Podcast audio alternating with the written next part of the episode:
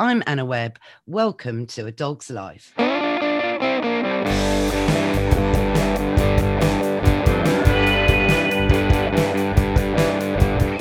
Mr. Binks, you know there's been a massive surge in dog ownership over the last 18 months.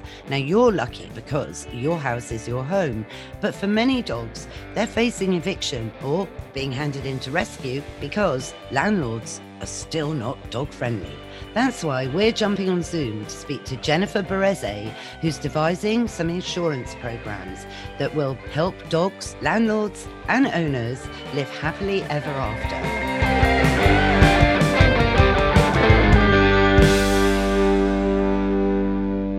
Hi, Jen Berezai. Welcome back to A Dog's Life. Good morning. How are you? I'm really good, thank you. We've got a sunny morning here. How about you?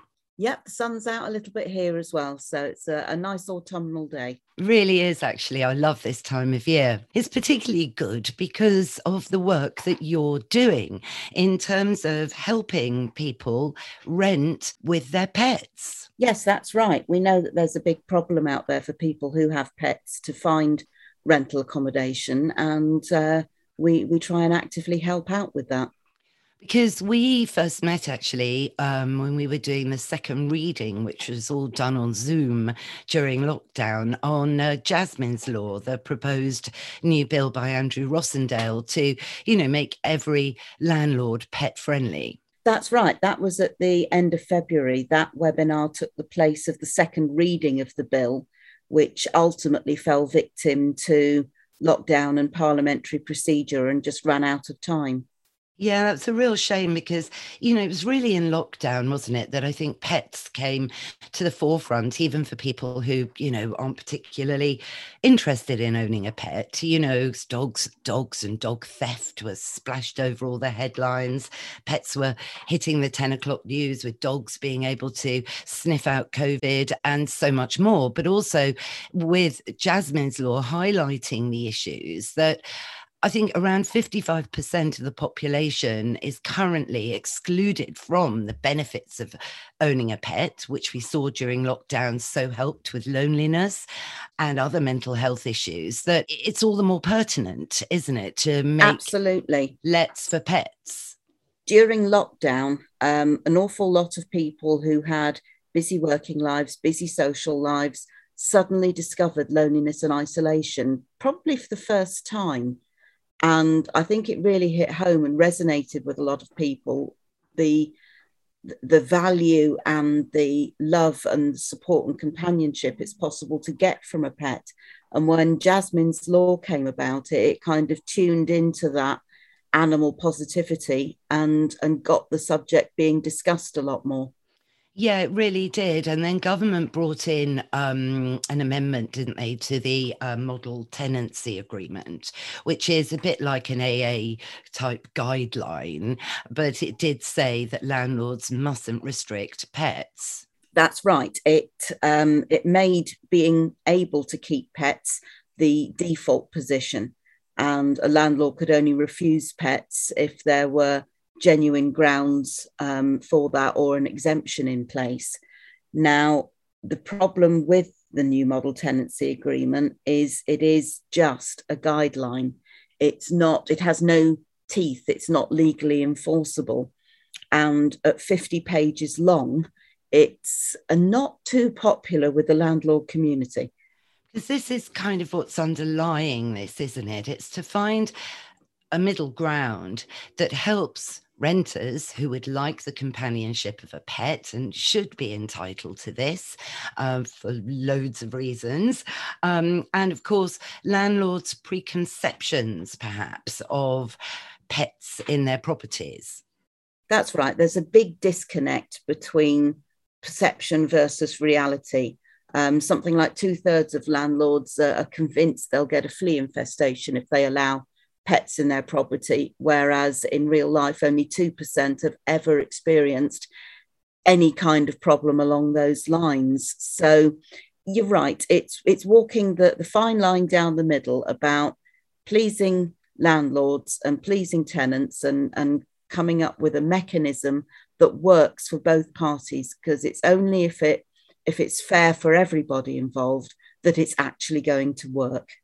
This has been going on, you know, for ages. Half of me with Jasmine's Law is thinking this is fantastic, but would in reality, when you not being discriminatory about landlords here, but you know, for example, I faced eviction in um, 2003 from uh-huh. a leasehold property that I owned um, in Hoxton, actually, lovely little flat. But I moved back in there with Molly, my first miniature bull terrier, to um, to basically end up very quickly in heavy negotiations about remaining to stay in the flat that you know I owned, but it was yeah. leasehold. But I'd put it on the market, right? But on the basis that I would stay there with Molly. There was no way Molly was going anywhere. And I had to live in this property for the period of time to sell it and then yeah. get another property where I could move with, with Molly. And that was agreed because I left the flat every day to go to a dog friendly office, which I pointed out to them so I could take her to my workplace, no problem. and really cool office space just off Hatton Garden as it goes. That building sadly no longer exists. It's been turned into uh, luxury flats now. It was this funny, as have so many. I know it was this funny Art Deco building. Anyway, we digress. So that was a, a massive irony that I could take her to work, which I pointed out to them, but I couldn't actually, you know, live in my own flat with you know my my dog so um but i could have lived in there with a child for example yes yeah yeah, yeah. the leasehold thing is is is kind of a, a different argument because you have a landlord could own a flat outright or a, a house property, whatever. And at the moment, it's his choice whether he allows pets or not. There's a common perception that if you buy your own property, you'll be able to do what you like in it. But leasehold properties, um, and particularly a lot of um, purpose built or purpose converted apartment blocks, do have what's called a head lease prohibiting pets. And if one of those is in place, there really, as things stand at the moment, is not a lot you can do about it. Even though you own it, it's your property. If there's a head lease that says no pets, you can't have pets. Um, that's probably going to be the subject of the next campaign. Brilliant, Jen. But what's the subject of this campaign? This campaign is uh, based around the title of the report that we wrote for Andrew Rosindell's office way back in the early days of Jasmine's Law. The report is called Heads for Tails, and it's all about using our heads to come up with a good compromise that, as I say, works for both parties that permits the tails to be in the landlord's property.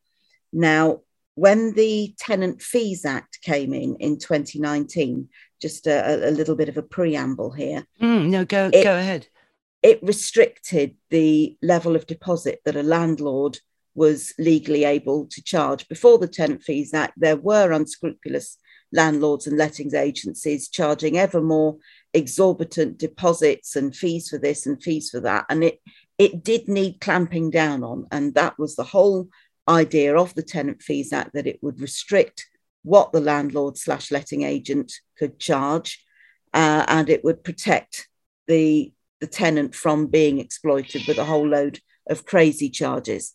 Who's that in the background, Jen? That heard... was Pickle. We've been joined by Pickle. I We've also this. been joined by Eric, but he's being quiet at the moment. Because um, we should say, you know, you are the first person, I think, on a dog's life that actually doesn't have a dog, but has several cats. I have six cats, yes. This is the first Pickle. You're making history. Yeah, it is. It is actually because I've got a cat and I adore him. As you know, he's called Gremlin. He's quite a character. He's gorgeous. Yeah, but he's he, he's never been vocal um into the microphone. You know, and I'm I must try and, I must try and train this actually. But um meanwhile, though, my trusty bull terrier Prudence is having a good chomp on a stag antler in her bed. So if you can hear this kind of weird chomping sound, um, it's all right. I don't think it was you, Anna. It's okay. yeah, exactly. so yeah, so but it's just to remind everyone really that this does affect all pets, what you're working yes. on. They're all tails from, you know, little uh, domesticated rat tails to guinea pig stubby tails to gerbil tails to bunny rabbit tails to them all, right? If it's got fur, if it's got feathers, and probably to some degree if it's got scales. Yes, that's right. Mm, yeah, we love fish. I mean, do you think do you think fish fall into this with landlords? Just as an interesting point, they are a pet. They're actually the biggest pet in this country. I, I, read somewhere years ago that there's something ridiculous like 150 million goldfish kept as pets in this country. you know, um, so who knew? Who knew? I know I'm probably you know being a bit silly here, but is a goldfish. would a landlord, you know, evict a goldfish? Pretty unlikely. And I think if they tried to evict a tenant on those grounds, they they might get laughed out of court. It's really about the the type of pet that's that's got the ability to cause damage within a landlord's property. Yeah, so a, yeah. a dog might chew on the the kitchen cabinets, a cat might rip up the carpet, sort of thing. Yes, no, of course, and and you can understand that from a landlord's perspective. Although totally, totally, know, because harking back to this Tenant Fees Act, thing, yeah, when that came in and it restricted the deposit a landlord could take to five weeks worth of rent, so that was it. A landlord had always been able to charge a separate pet deposit, couldn't do that anymore. Um, couldn't uh, specify that the tenant had to undertake or pay for a deep clean of the property when they left when they left. It it, it all came under the the list of permitted payments. And basically the list isn't that long. Pretty much everything is prohibited. So the landlord at that point um, really had very very little fallback to be able to charge anything to retain any of the deposit for pet damage. Because if if if somebody's pet has trashed a flat, they're probably going to scarper. And if they scarper, they're not going to be giving any notice. And there's your five weeks worth of rent while the landlord tries to sort out the void on his property. Right. So we totally get it from the landlord's point of view. Five weeks worth of rent is not enough to cover any potential pet damage. Now, pet damage is not the massive problem that landlords perceive it to be but we do recognize that they need and want some protection for the odd nightmare case that that does arise. And tenants desperately want something that they can negotiate with with a landlord to allow them to keep their pets with them. I think you me and probably the majority of people listening to this would would pretty much rather sleep in a car with their pet than give it up no, but that's the position that some people are forced into. No, it's terrible, and and you know the heartbreak um, of the situation. And I think for many people in lockdown, maybe being a bit unawares of all of this, might yeah. might have taken on a puppy with all the best intentions and commitment and so on, and then basically to have their landlord turn around and say, "Right, the dog's got to go," you know, yeah, massive, massive trauma. So what what's the answer then, Jen? Well, we're camp- the Heads for Tails campaign is all about making a couple of small amendments to the Tenant Fees Act, to that list of permitted payments. We want to reinstate the right for a landlord to request a separate pet deposit, but that amount would be financially capped. So there was no running away with a, a, a ridiculous amount. Um, but also give them the option to stipulate that pet damage insurance must be held before a tenant can bring a pet into one of their properties. Now that's that's kind of a, a relative new thing, and there aren't a huge number of policies out there, but there are some. And as the awareness grows, and particularly if the, if we get this legal change through, I'm sure there will be many many others that enter the marketplace and and provide better choice for tenants and landlords, but there are policies out there. At the moment, a tenant could get a policy and say to the landlord, "Hi, you know, I've I've got this insurance, so if there's a problem, we can claim." Um, but a landlord can't say you must have that type of insurance in order to move in, and we want to change that. So this is basically what you're now lobbying government to do to amend the model tenancy agreement to include that. Is that right? Yeah, that's absolutely right. Um, sorry, not the model tenancy agreement. The the act to amend the existing legislation in the Tenant Fees Act to just allow those two additional permitted payments. It makes so much sense, to be honest. I mean, would the insurance perhaps be worked into existing health insur- insurance, you know, and you also have third party insurance for dogs, something I've always made sure I've got owning a bull yeah. terrier, you know, that might chew someone's handbag or ruin a pair of designer shoes when you go around to some friends, that sort of insurance, as well as obviously the healthcare insurance. I mean, couldn't it be an extra aspect of that? Possibly. I don't know. I'll be perfectly honest with you. As I say, I know there are some um, providers offering products at the moment that are basically tenants' contents insurance, with part of that being pet damage insurance.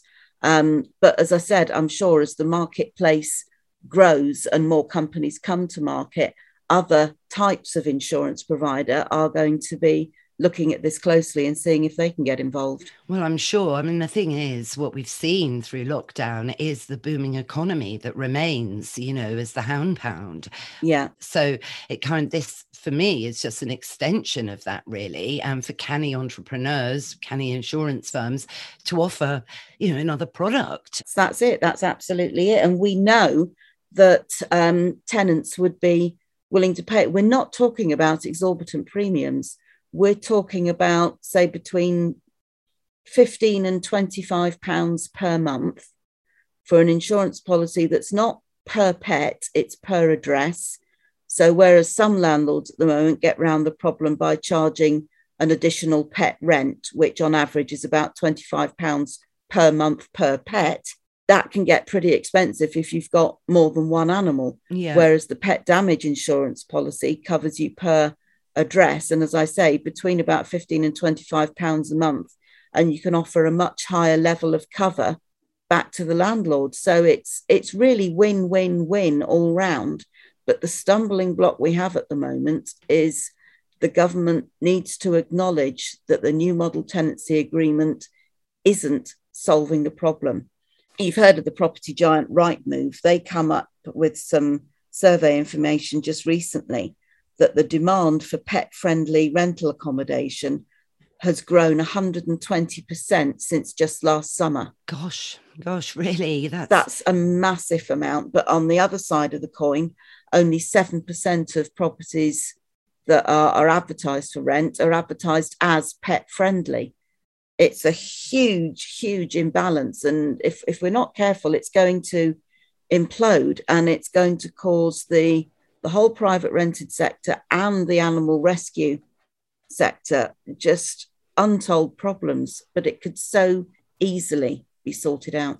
Well, it's interesting, isn't it? Because government are, are championing animal welfare at the moment with their animal action plan that's made dramatic change just in the last yep. few weeks, you know, with, with pet theft, for example, and and taking dogs away from the Theft Act in 1968, um, where, sorry, Prudence is just joining us now on the chair.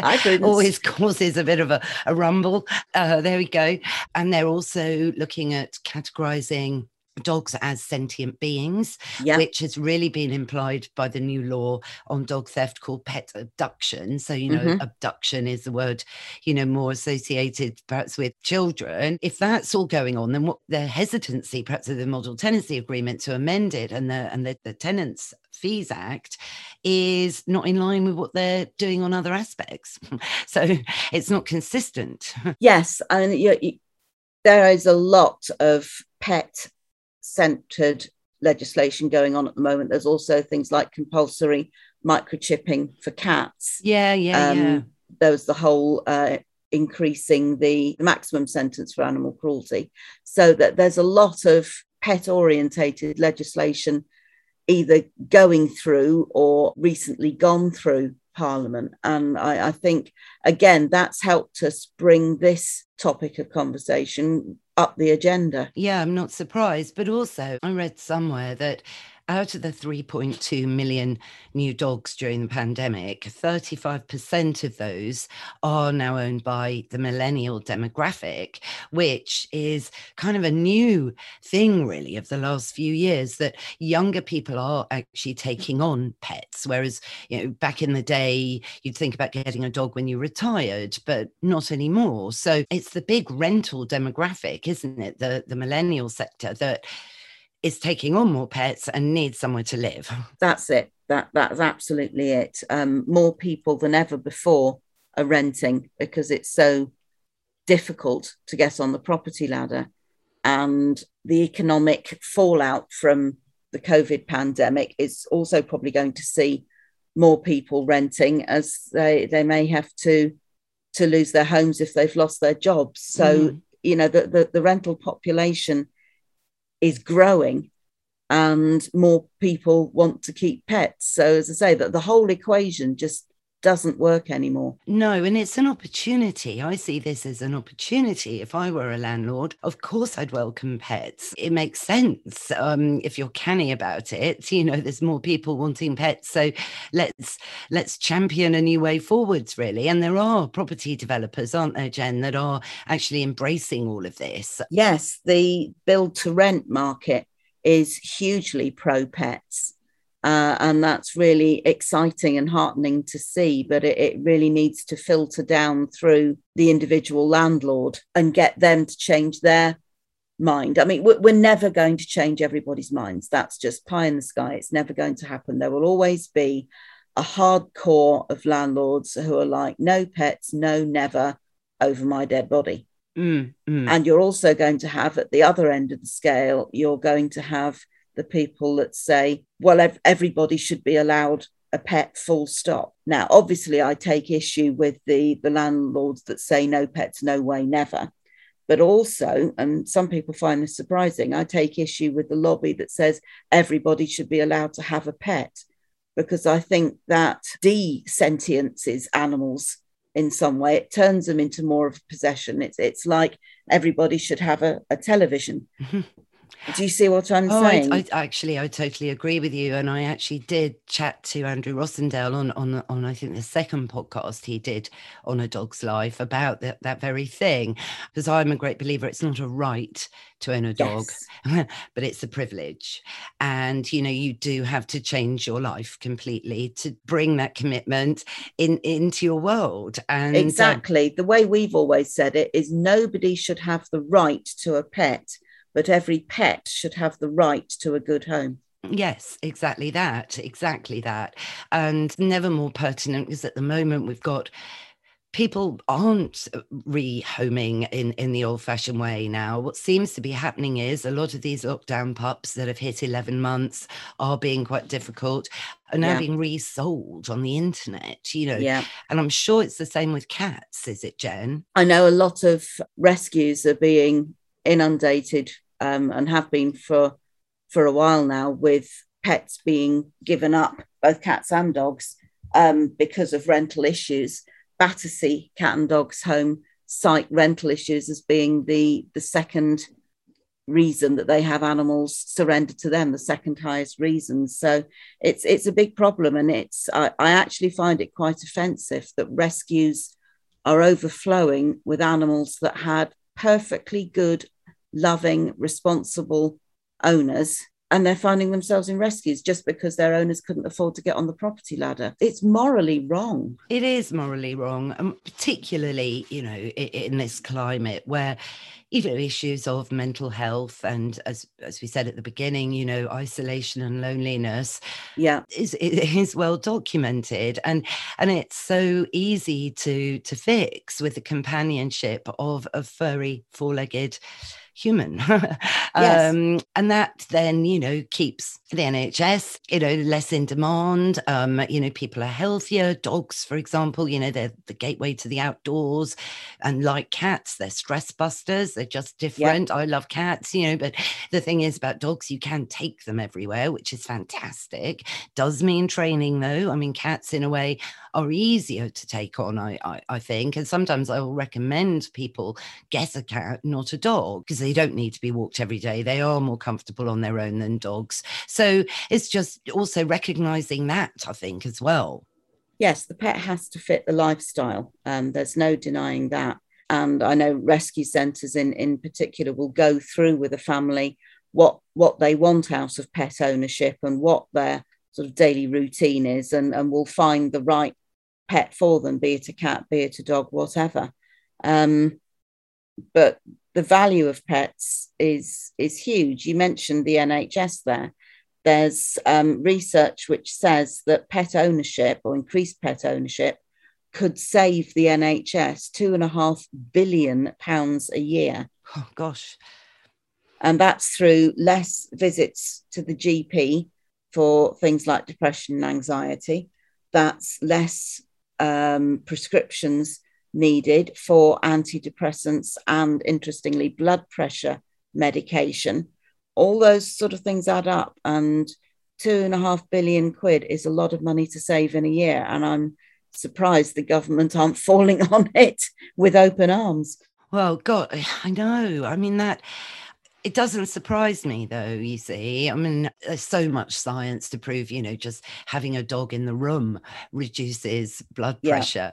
Yeah. Um, and again, that kind of segues to being able to take dogs into the workplace that could you know increase it does increase productivity it's a conversation starter you know a shared experience stroking the dog reduces stress levels and and of course you know animals do make you laugh as well they really make you smile there's a, some stat that says dog owners smile more than non-dog owners so what i always say to that is okay so that's like better than botox because smiling uses less frowning yeah, face muscles true. yeah than um, being angsty all the time on your face, you know. So bin the Botox, take your dog into the office. There's so much evidence that hopefully, Jen, with this kind of strong wind behind us and government's commitment to showing that pets, dogs and cats are sentient.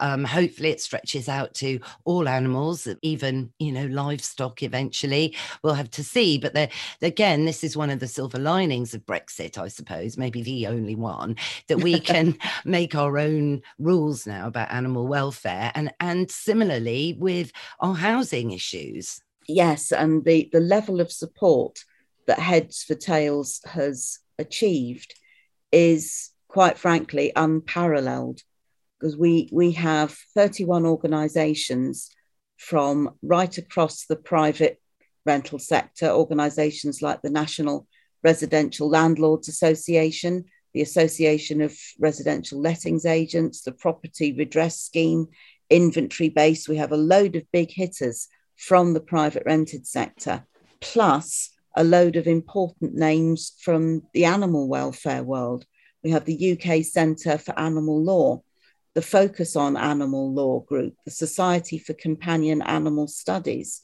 We've got some big names on the side there again from right across the communities that's affected by animals in rented accommodation have all come together to, to back this call for a, a middle way which will cover the, the broad middle spectrum of landlords that could perhaps be persuaded to allow pets again in their properties, provided they have the right protections in place.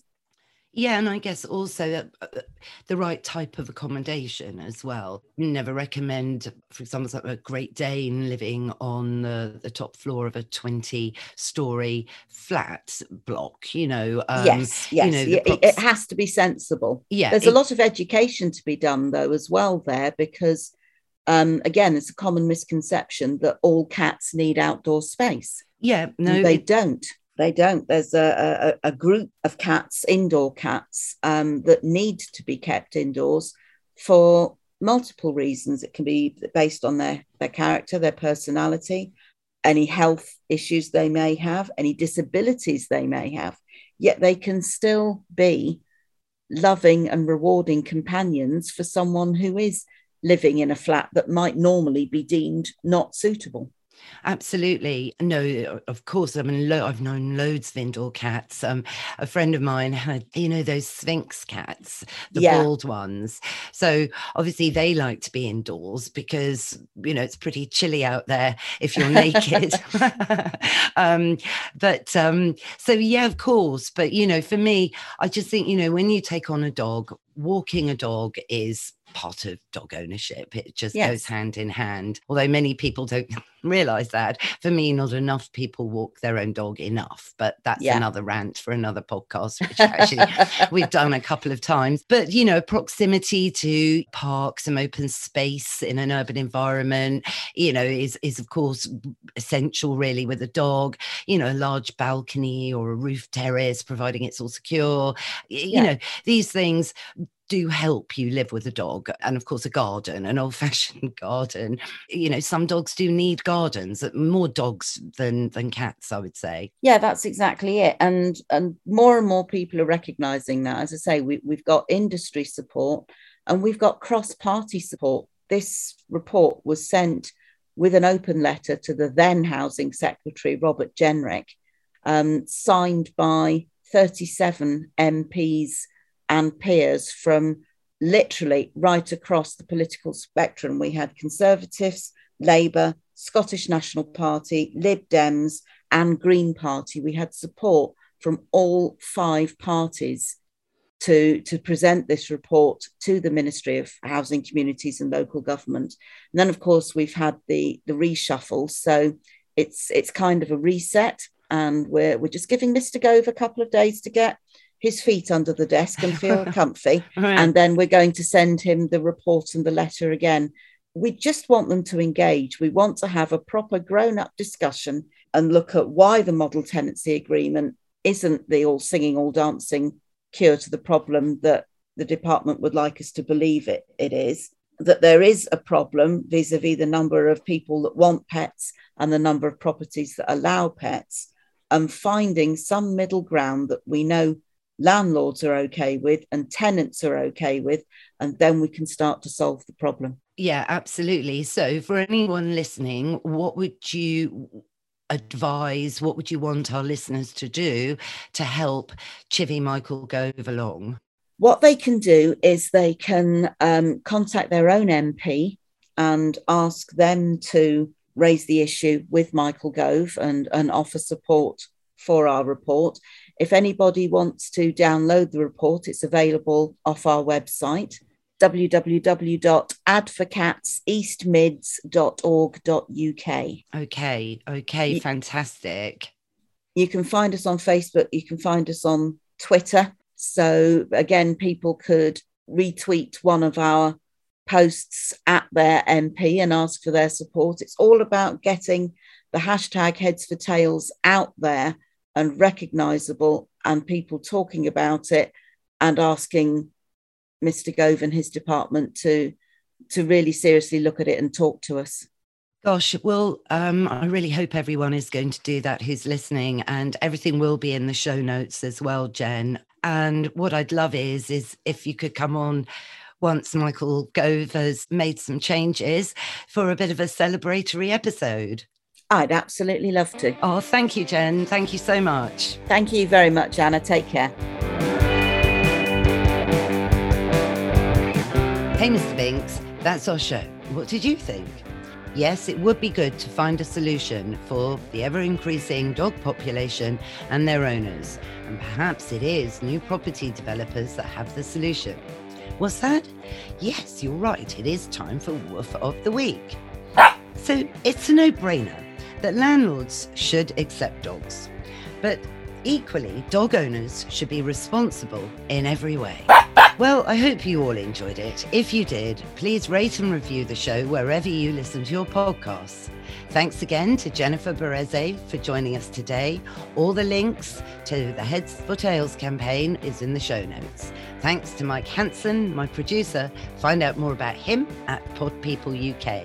And for me, I'm at Anna Webb Dogs. What's that, Mr. Binks? Oh, yes, you're absolutely right. There is still time to vote for us at the Tailwise Barkmark Awards. The links are in the show notes. Yes, we will be back in your feed next Sunday, so why don't you subscribe now? Then you'll never miss another show. Bye for now.